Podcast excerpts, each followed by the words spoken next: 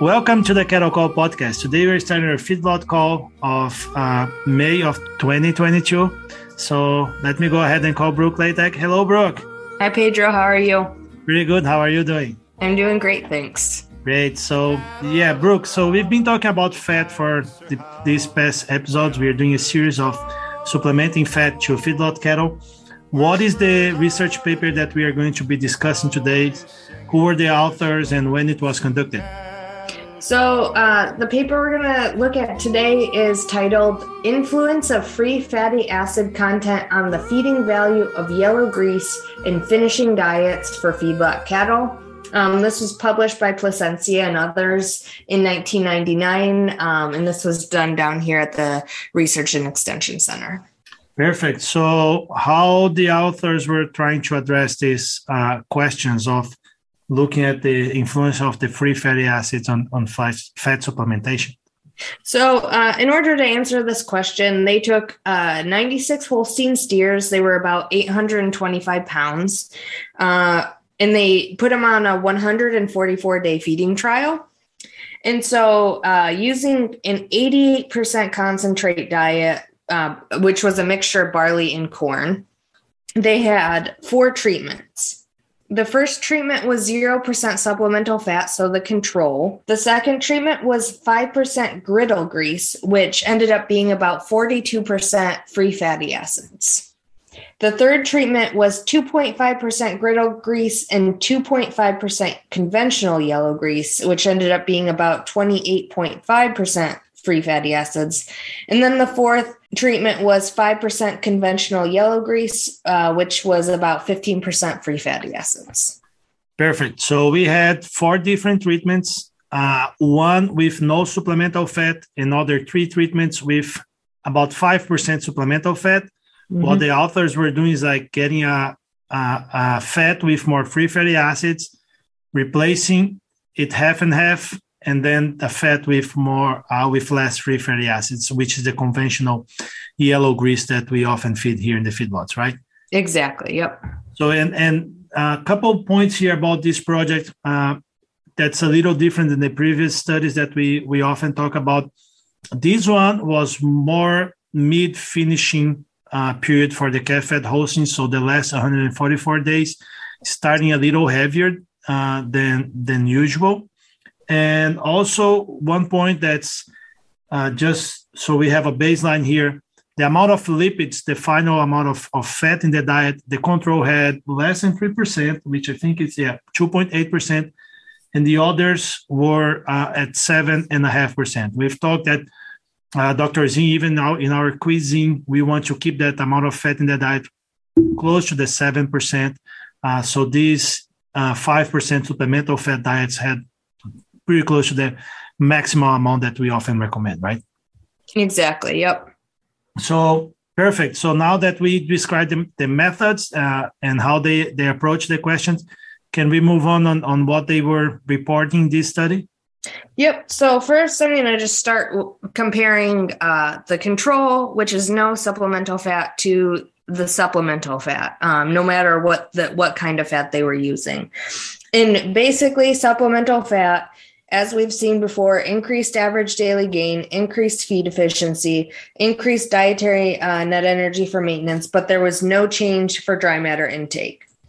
Um, except in the first 56 days, fat supplementation did increase dry matter intake, but overall, there was no difference.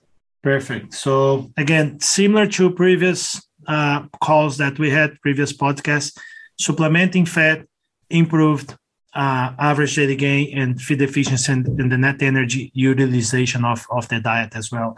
That's pretty standard. What about the type of fat?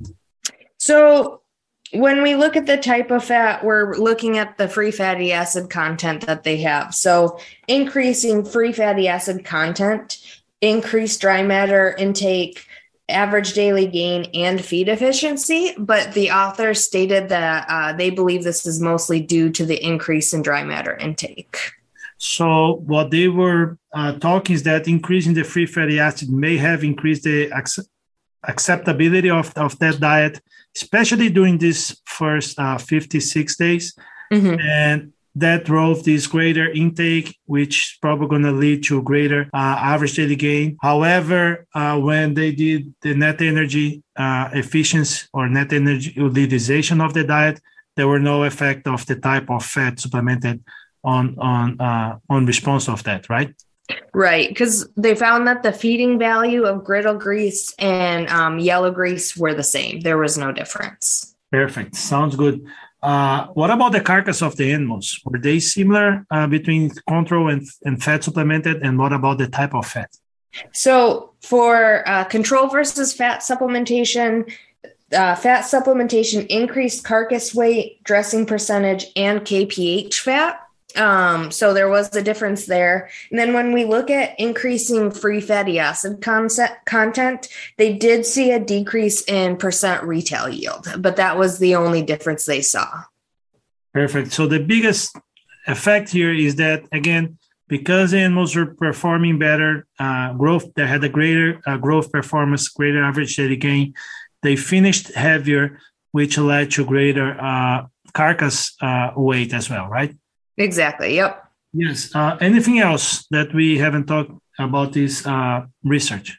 No, that was it was pretty straightforward. That basically there there was not a big difference when looking at free fatty acid content, but again, as we've seen in other studies, um, control with no supplementation really had a difference compared to supplementing with uh, any fat. Yeah, great. Uh, one thing before uh, we forget, there was those also not major changes in the digestibility of the diet, uh, either ruminal or, or total tract. Uh, there were no major changes on, on the digestibility. There were small changes, but not in a point to impact the performance of the animals. Right. Again, uh, again as we've been talking, uh, supplementing fat improved the gain uh, and, and the net energy efficiency of, of the animals. In this specific specific case, uh, in, increasing the amount of free fatty acid in the diet did not uh, affect, affect the the growth performance of the animals, right? Right. Perfect. Uh, anything else, Brooke? Nope. Perfect. Uh, we are getting to the middle to the end to our our feedlot uh, series about fat. It's been fun. We are enjoying doing that. We are learning a lot. we hope you are also enjoying. We are trying to get some ideas for our new uh, feedlot research series. If you have any idea, please send us uh, something that you would like us to talk about minerals, vitamins, uh, feed additives, anything that you think it's important, we can address that in our podcast. Uh, thank you very much for listening to us, for staying with us once again. If you have any questions, comments, please send an email to cattlecallucd at gmail.com. You can subscribe to our newsletter where you have the summary of this study uh, and also uh, other content from our podcast. And feel free, the, the descriptions in uh, the, the link is in the description of this episode. That's it. Thank you very much. And remember, it's always a good time for a cattle call. Where spurs are a jingling, a cowboy is singing this lonesome cattle call.